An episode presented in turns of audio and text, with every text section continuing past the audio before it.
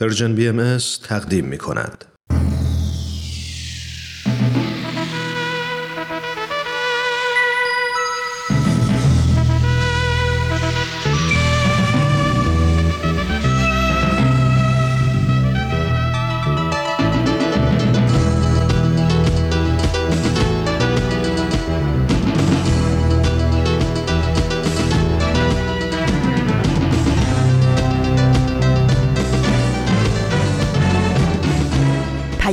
دوست. برنامه ای برای تفاهم و پیوند دلها.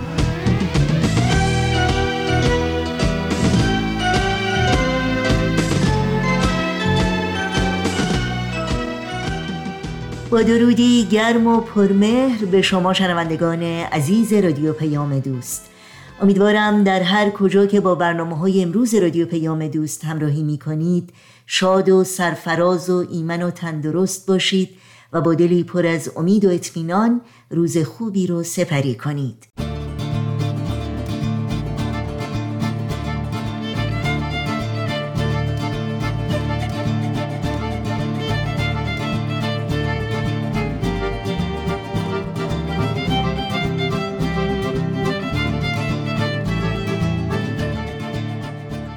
نوشین هستم و همراه با همکارانم میزبان پیام دوست این دوشنبه دوازدهم مهر ماه از پاییز 1400 خورشیدی برابر با چهارم ماه اکتبر 2021 میلادی. برنامه های این روزها سربلندی ایران و اکسیر معرفت بخش های پیام دوست امروز ماست که امیدواریم از همراهی با اونها لذت ببرید. و برای تماس با ما و مطرح کردن نظرها و پیشنهادهایی که در مورد برنامه ها دارید این اطلاعات رو لطفا الان یادداشت کنید. ایمیل آدرس ما هست info at persianbms.org شماره تلفن ما 001 703 671 828 828 و شماره ما در واتساپ هست 001 240 560 24 14 در شبکه های اجتماعی فیسبوک، یوتیوب، ساند کلاود، اینستاگرام و تلگرام می‌تونید برنامه های ما رو زیر اسم Persian BMS دنبال بکنید. مشترک رسانه ما باشید و اگر این برنامه ها رو پسندیدید به اونها امتیاز بدید و با دوستان خودتون هم به اشتراک بگذارید. آدرس تماس با ما در پیام رسانه تلگرام هست at persianbms contact.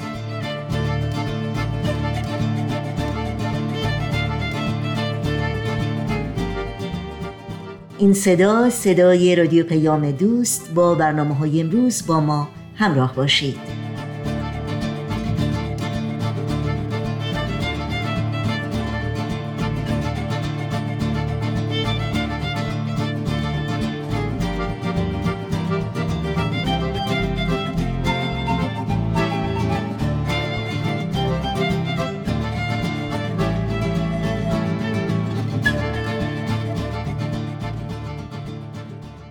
این روزهای امروز به یاد دوست عزیزی که به تازگی رخت از این جهان بربست و به عوالم بهتر پرکشید تعملی است در مفهوم زندگی و مرگ از دیدگاه آین باهایی زندگی که با تولد انسان آغاز میشه انسانی که هم جسم داره و هم روح.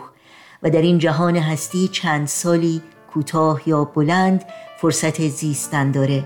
فرصت اینکه هم از لحاظ جسمانی و مادی و هم از لحاظ روحانی و معنوی رشد و نمو کنه. چرا که حقیقت انسان و حیات واقعی او روح اوست نه جسمش. و عالم جسمانی هم در حقیقت عرصه‌ای برای آمادگی و توانمندی روح به وسیله کسب قوای معنوی و صفات و فضائل روحانی. حضرت عبدالبها در بیانی رابطه جسم و روح رو اینگونه تشریح می کنند اگر بعد از فوت جسد روح را فنایی باشد مثل این است که تصور نماییم مرغی در قفس بوده به سبب شکستن قفس هلاک گردیده و حالان که مرغ را از شکست قفس چه باک؟ و این جسد مثل قفس است و روح به مسابه مرغ. ملاحظه کنیم که این مرغ را بدون این قفس در عالم خواب پرواز است. پس اگر قفس شکسته شود مرغ باقی و برقرار است. بلکه احساسات آن مرغ بیشتر شود ادراکاتش بیشتر گردد انبساطش بیشتر شود. و این مفهوم در شعر مولانا نیز به زیبایی توصیف شده. مرغ باغ ملکوتم نیم از عالم خاک چند روزی قفسی ساختند از بدنم. روزها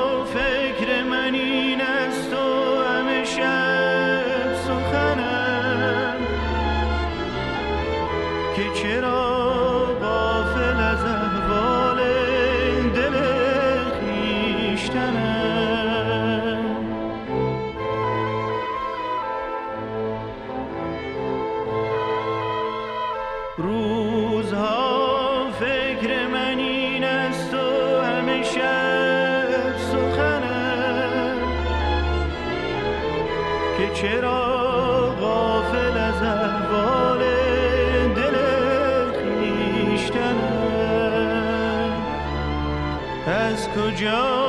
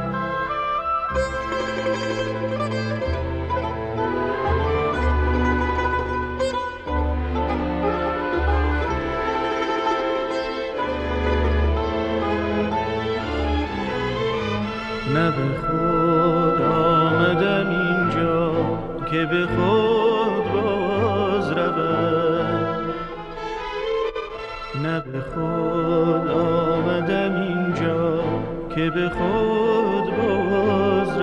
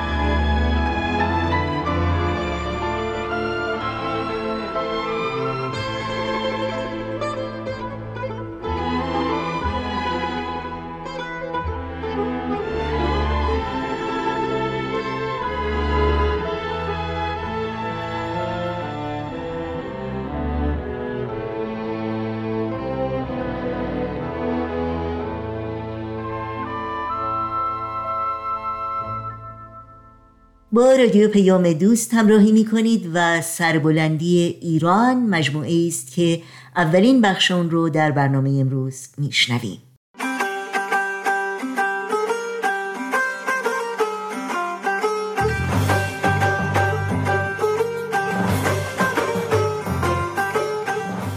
سربلندی ایران.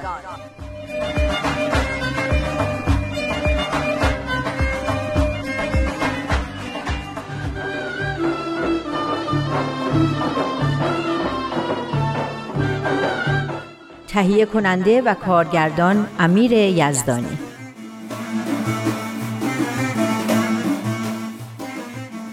تا حالا بهت گفتم من چقدر به تو قبطه می‌خورم؟ به من؟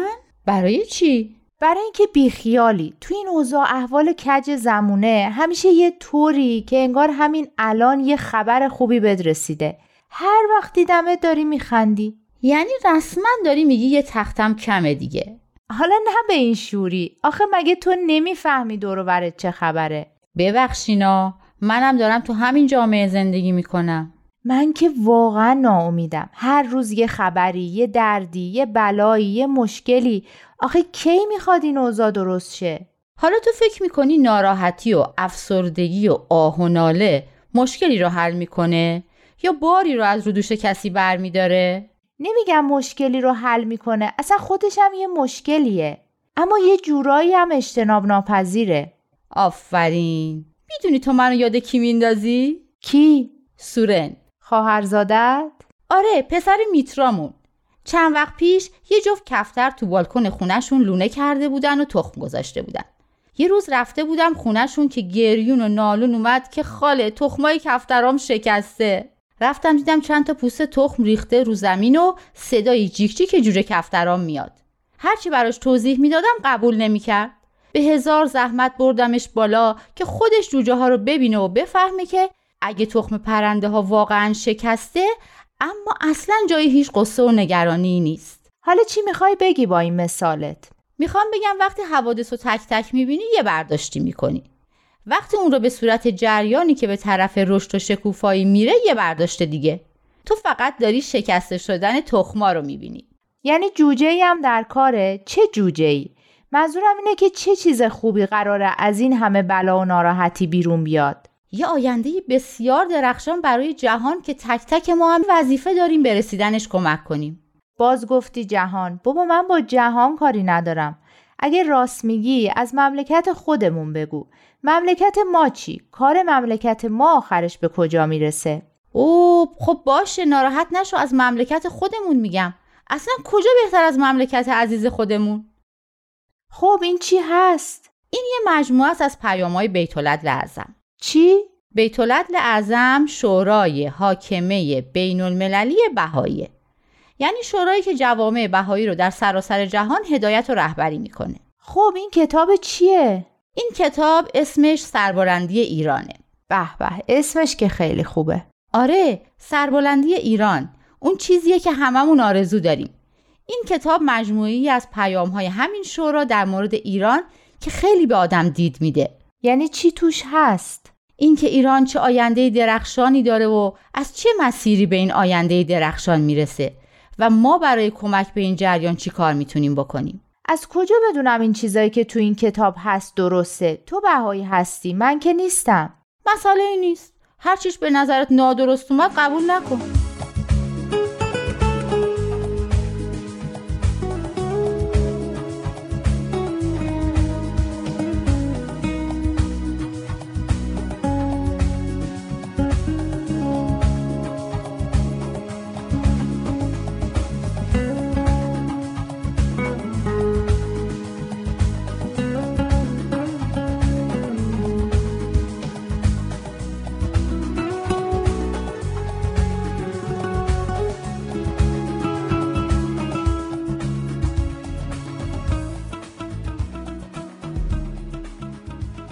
به به. اولین پیام پیام مورخ 26 نوامبره. من این پیامو خیلی دوست دارم چون یه دید کلی میده نسبت به وقایع دهه های اخیر ایران. گفتی مال کیه؟ تاریخ پیام 26 نوامبر 2003 است که میشه 5 آذر 1382 اون موقع 125 سال از انتشار رساله مدنیه میگذشته. ببین همه چی رو باید برای من توضیح بدی. رساله مدنیه چیه؟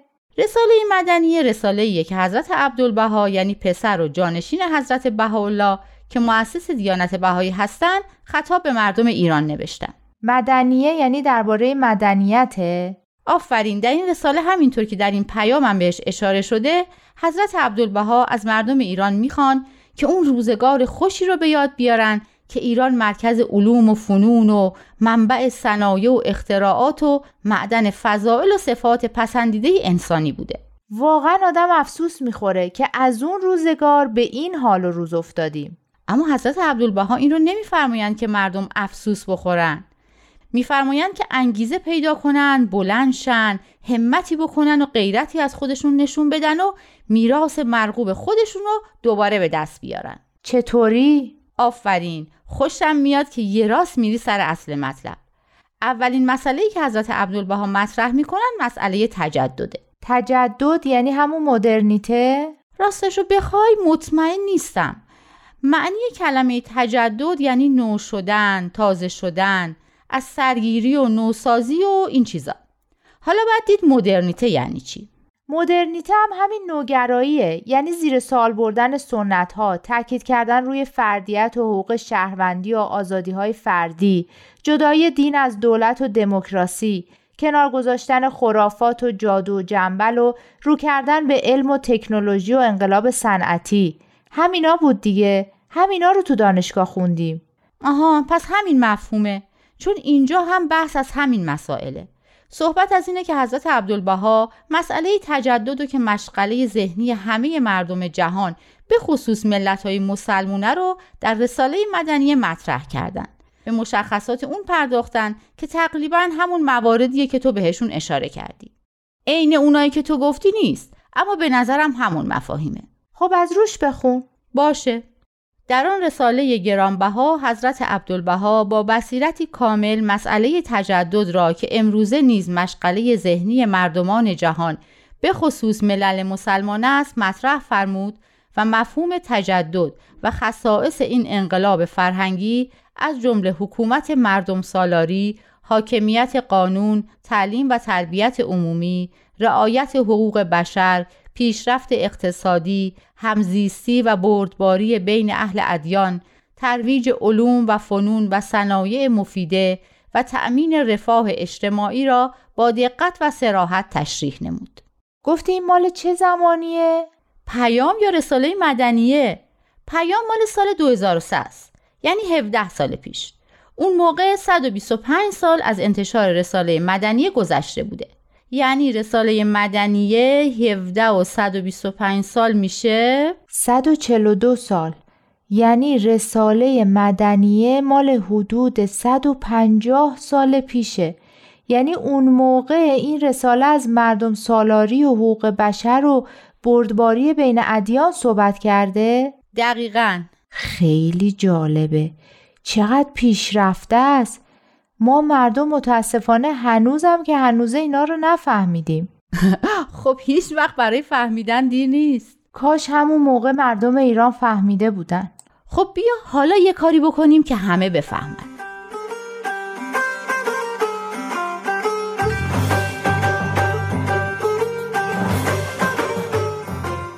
با برنامه سربلندی ایران از رادیو پیام دوست همراه بودید. امیدواریم لذت بردید این برنامه و همه برنامه های رادیو پیام دوست پادکست برنامه ها و برنامه های دیداری سرویس رسانه فارسی باهایی در صفحه تارنمای ما persianbahaimedia.org در اختیار شماست. تا بخش بعدی برنامه های امروز با هم به قطعه موسیقی گوش کنیم.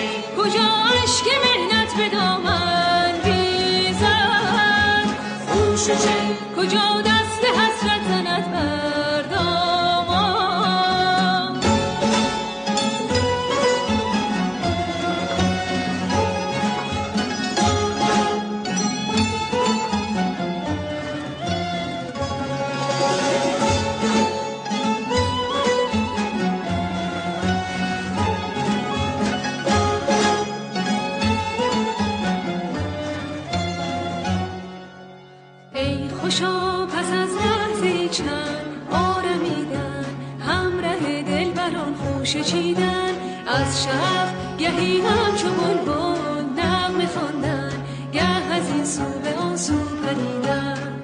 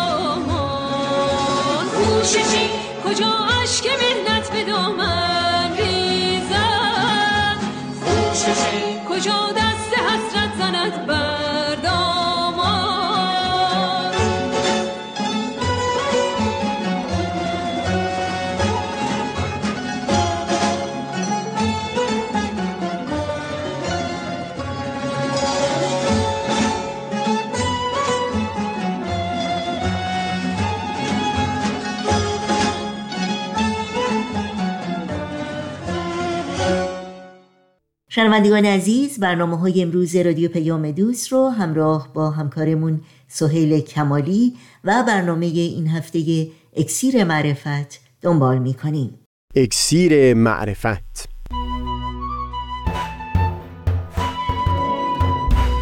مروری بر مزامین کتاب ایقان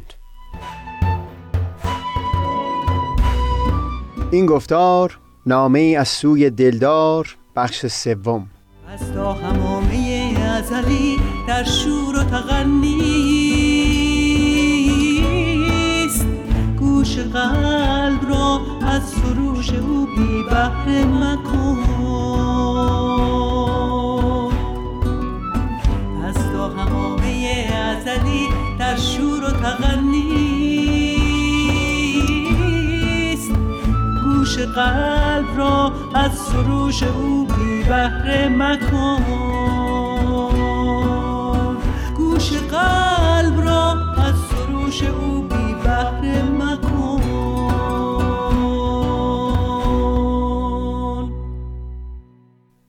دوستان سهیل کمالی هستم.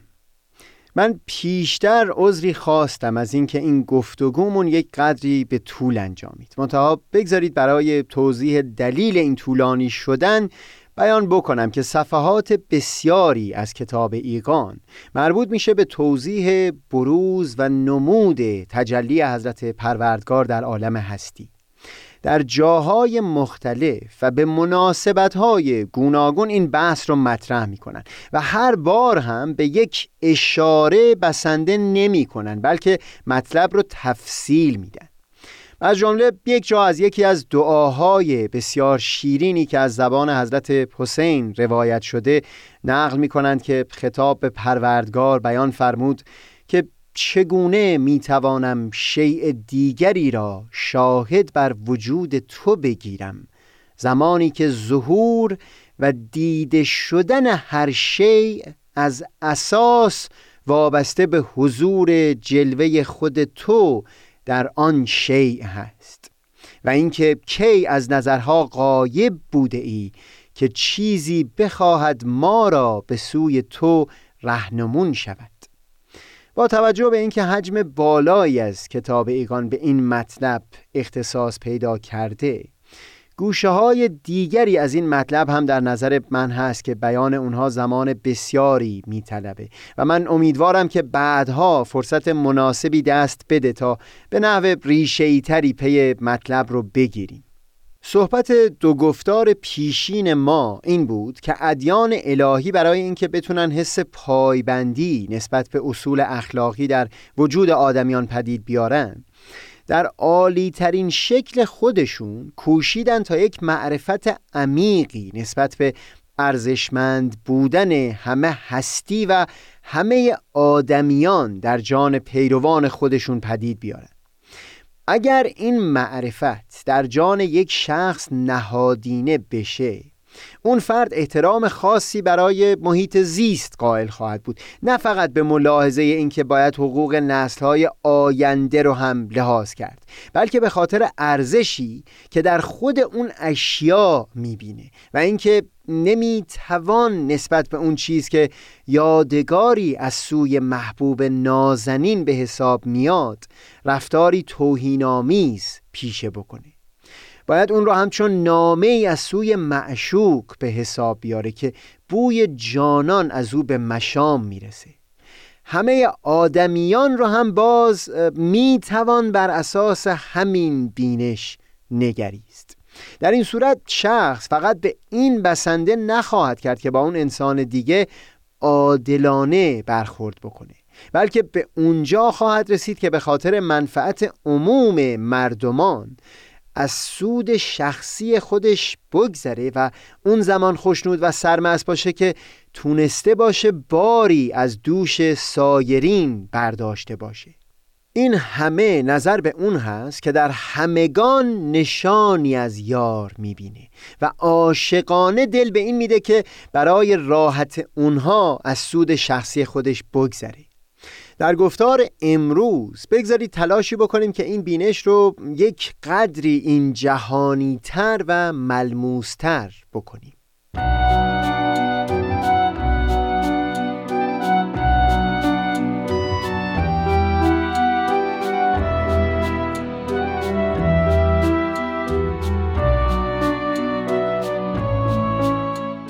ما یک زمانی در خصوص کمکی که کتاب ایقان به فهم عمیقتر مسئله الوهیت می‌کنه گفتگویی خواهیم داشت. اما الان فکر کنم دست کم بر این اتفاق نظر داشته باشیم که یک قدری دشوار هست. اینکه بخوایم مفهوم حضرت پروردگار رو طوری لحاظ بکنیم که به عنوان یک معشوق بتونیم با او اونس بگیریم و به یاد او سرمست بشیم و یا یادگاری از سوی او رو در ذهن خودمون تصور بکنیم. در یک مرحله کمکی که کتاب ایقان به ما می کرد این بود که این تصویر رو از مفهوم پروردگار که برای ما ملموس و دستیافتنی نباشه درجه نزدیکتر بیاره تا بتونیم در وجود پیامبر الهی سراغ از اون معشوق بگیریم. دیدار او میشه دیدار پروردگار. دستی به نشانه یاری و عهد و پیمان بر دست او گذاشتن میشه دست بر دست پروردگار گذاشتن. رضایتمندی و خوشنودی او از دست مردمان میشه خوشنودی پروردگار و آزرد خاطر شدن و رنج و عذاب او میشه آزرد خاطر شدن پروردگار. در این درجه حتی حالاتی مثل تحمل عذاب و شکنجه زندانی شدن و حتی تکه تکه شدن باز گویی که بر پروردگار وارد آمده. پیامبر در دل تاریخ بشری یعنی در همین زمان و مکان با ما همراه است. و لذا میشه او رو اونقدر دست یافتنی بیابیم که دل به او ببندیم. و یا گاهی وقتها از برخی حالات او خم به ابرو بیاریم. دل ما چرکین بشه و تلاش کنیم جویا بشیم که آخه چرا؟ منظورم اونه که او رو اونقدر به خودمون نزدیک می‌بینیم که دست کم به خودمون جرأت میدیم. در دل خودمون با همین متر و معیارهایی که خودمون و سایر آدمهای دور و برمون رو تراز می‌کنیم او رو هم بسنجیم. تاریخ زندگی پیامبر الهی یا دست کم تصویری که پیروان اونها به دست میدن در دست هست و بیانات اونها رو هم در دست داریم. لذا دست کم این امکان هست که یکی بخواد عمیقا و به نحوی ملموس دوستدار اونها بشه. حتی اگر به تعبیر ملیح یکی از دوستان فاضل من خراشی بر پیشانی او افتاده باشه باز زیبایی هایی در او ببینه که بخواد او رو به عنوان محبوب بپذیره.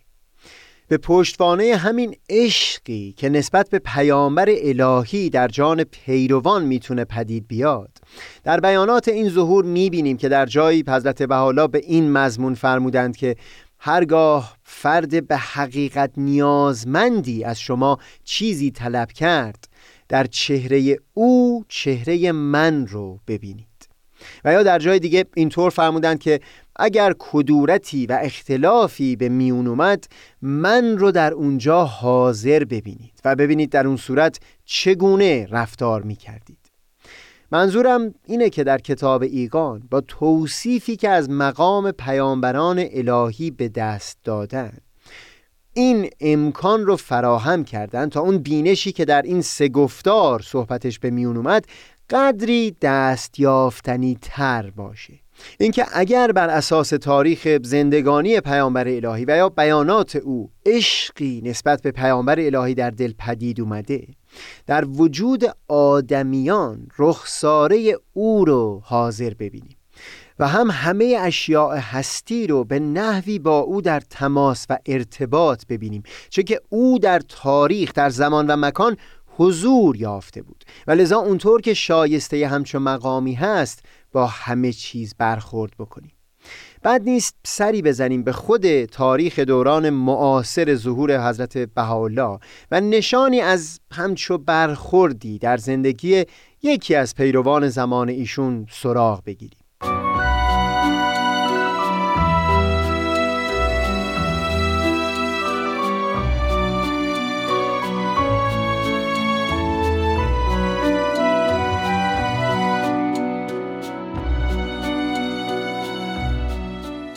یکی از افرادی که من همیشه سخت شیفته مطالعه احوالش بودم شخصی است در دوران حضرت بهاءالله به نام ملا محمد رضا محمد آبادی یزدی. زندیات جناب محمد علی ملک خسروی نوری شرح حالهایی که افراد مختلف درباره زندگی اون نوشتند رو در مجلد سوم از تاریخ شهدای امر که مربوط به وقایع تهران هست ضبط کرده. اما به خصوص اون شرحی که میرزا حسین زنجانی از احوال او به دست میده برای من شیرین هست. چون بدون هیچ مبالغه بیان مطلب می‌کنه. با سراحت بیان می‌کنه که چقدر در دورانی که در زندان با او همبند بوده این ملا محمد رضا او رو کلافه کرده. و اینکه چطور نه او و نه بقیه بهایان همبند هرگز نتونستن سر از حالات و حرکات او در بیارن. به حال پیف که اینجا مجال تعریف همه این خاطره ها نیست اما اینقدر بگم که این صداقت میرزا حسین زنجانی در نقل این مطالب باعث شد اعتماد من بسیار محکمتر بشه نسبت به یادداشت‌های او درباره واقعی زنجان که منبع جناب نبیل زرندی بوده در نوشتن تاریخ اون رویداد. در اینجا به مناسبت بحثی که در این گفتار داشتیم میل دارم یک بخشی از خاطرات زندان رو عینا از زبان خود میرزا حسین زنجانی نقل بکنم. فقط قبل از اون بیان بکنم که در این یادداشت‌ها تقریبا همه جا از حضرت بهاءالله به عنوان جمال قدم یا جمال مبارک یاد شده. ابدا در این عوالم سائر نبودند و غیر از حق خلق را در میان نمی دیدند می گفتند حمد به جمال قدم که شما را پیش از من برای من اسباب راحتی فراهم کرده که به من خدمت کنید و مرا خوب نگه دارید. و هر کس که چیزی می‌داد می‌گفت به دست جمال قدم دادم. و از هر کس که چیزی می‌گرفت می‌گفت از دست جمال قدم گرفتم. حتی روزی جوانی را به زندان آوردند. علی نام همدانی بود که به اسم دزدی با ما هم زنجیر کردند. این جوان پیراهن نداشت. ملا رضا گفت فلانی این بنده جمال قدم است. هرچند او خود صاحبش را نمی شناسد بیچاره اوریان است. خب ما که یک پیرهنی برای عوضی داریم که در میانمان هست و در گردش است و زیاد هم هست. خوب است او را بدهی به این جوان که او هم داشته باشد. نمی‌خواهیم پیراهن زیادی داشته باشیم. گفتم خب این را تازه شستم بگیر این را تو بپوش آن را بکن بدهیم این بپوشد. به محض شنیدن این کلمه چنان فریاد برآورد و چنان ناله و زاری نمود که من پشیمان شدم و خیلی متأثر و پریشان گردیدم. گفت آخر من پیراهن چرک را چگونه به دست جمال مبارک بدهم؟ چرا این حرف را می‌زنی؟ مگر بهایی نیستی؟ لیس البر حتی تنفقوا مما تحبون. فرمود پس کی آدم می‌شوی؟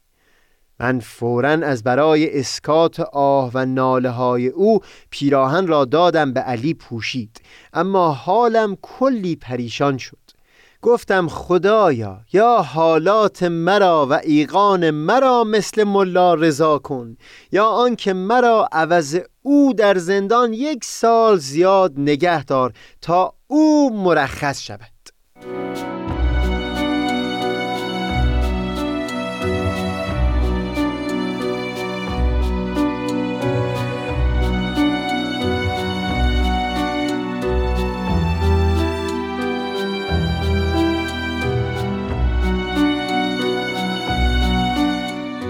بگذارید بینشی که مورد گفتگو هست رو از این مرحله که بیان کردیم یک درجه هم نزدیکتر و دستیافتنی تر بکنیم.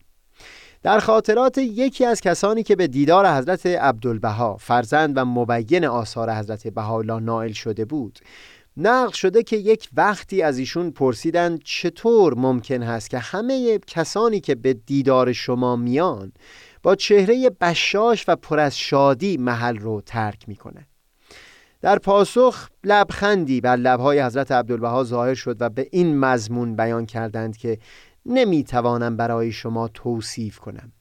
اما در همه کسانی که به آنها نگاه می کنم من فقط چهره پدرم را می بینم برای من سهیل اینکه در اینجا نفرمودن حضرت بهاءالله بلکه بیان کردن چهره پدرم معنای عمیقی داره. درسته که حضرت عبدالبها در بسیاری بیاناتشون درباره همون جلوه حضرت بهاءالله در رخسار آدمیان بیان مطلب فرمودند اما دست کم در خصوص این یک بیان.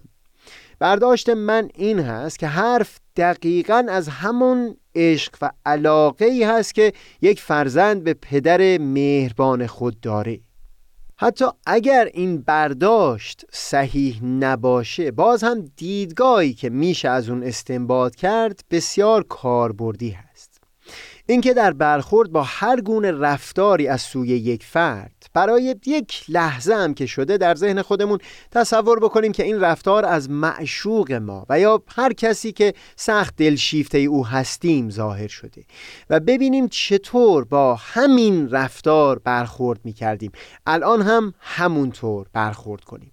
یعنی اگر هم این درجه از معرفت هنوز در وجود ما محکم نشده باشه که نشانی از محبوب لایزالی رو در اون آدمی ببینیم دست کم این به آسودگی امکان پذیر هست که تصور بکنیم برخورد ما با معشوق چگونه می بود اگر همین رفتار عینا از او سر می‌زد و الان هم با این فرد همونطور برخورد بکنیم. جای خالی این دیدگاه زمانی به خوبی لمس میشه که ما عیب یک انسان رو بسیار بزرگ می‌بینیم در حالی که همون عیب اگر مثلا در فرزند ما و یا برادر و خواهر ما ظاهر می‌شد حکما به هزار نفت توجیهی برای اون میتراشیدیم تا اون عیب اونقدرها هم برجسته به نظر نیاد. بگذارید صحبت رو همینجا به آخر ببریم. فقط به عنوان مسکل ختام اجازه بدید بیانی از حضرت عبدالبها نقل بکنم که بخشی از اون لازمش همین معرفتی هست که در این سه گفتار از اون سخنی گفتیم. در نزد خدا امتیازات ملیه و تقاسیم وطنیه و قیود شخصیه مزموم و مردود است. جمیع انبیای الهی مبعوث و جمیع کتب سماوی به جهت این مزیت و فضیلت نازل شد و جمیع تعالیم الهی محصور در این است که این افکار خصوصیت منافع از میان زائل گردد و اخلاق عالم انسانی تحسین شود و مساوات و مواسات بین عموم بشر تأسیس گردد تا هر فردی از افراد جان خیش را به جهت دیگران فدا نماید. این است اساس الهی این است شریعت سماوی.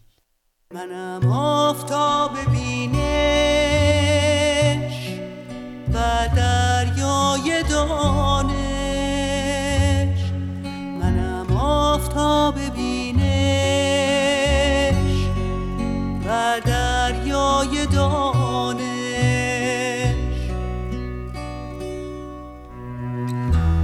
پشمردگان را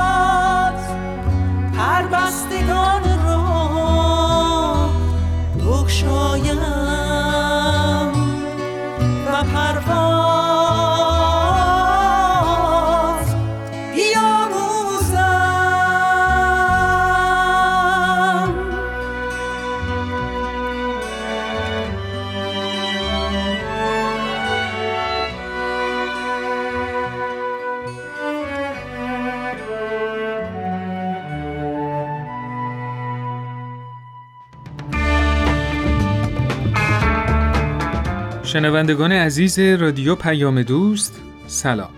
هر سهشنبه با چهارمین فصل از مجموعه به سوی دنیای بهتر در خدمتتون خواهیم بود و این بار قراره تو این اوضاع آشفته‌ای که فراگیری کرونا برای خیلی از ما ایجاد کرده و به خصوص ممکنه روی کسب و کارمون تأثیرات منفی گذاشته باشه با هم از مسائل اقتصادی صحبت کنیم.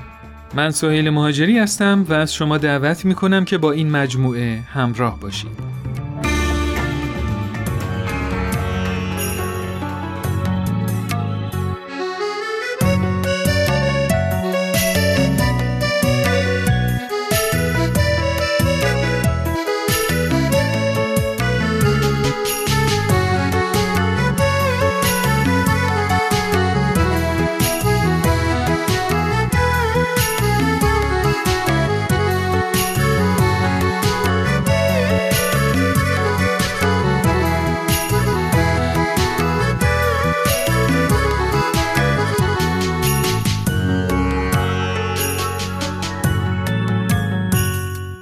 شنوندگان عزیز رادیو پیام دوست از شما دعوت می کنم برای دریافت خبرنامه سرویس رسانه فارسی بهایی حتما به صفحه نخست وبسایت ما persianbahaimedia.org سری بزنید و با وارد کردن ایمیل آدرس خودتون در قسمت ثبت نام در خبرنامه اول هر ماه در جریان تازه ترین برنامه های دیداری و شنیداری و مقالات منتشر شده قرار بگیرید. همراه با تمامی همکارانم همگی شما رو به خدا میسپاریم. تا روزی دیگر و برنامه دیگر شاد و پاینده و پیروز باشید.